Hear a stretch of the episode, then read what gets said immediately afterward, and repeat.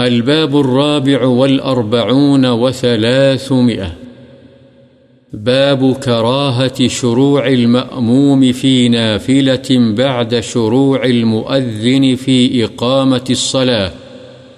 سواء كانت النافلة سنة تلك الصلاة أو غيرها. مؤذن کے اقامت شروع کرنے کے بعد مقتدی کے لیے نفلی نماز پڑھنے کی کراہت۔ وہ چاہے اس نماز کی سنت ہو یا کوئی اور نفل نماز۔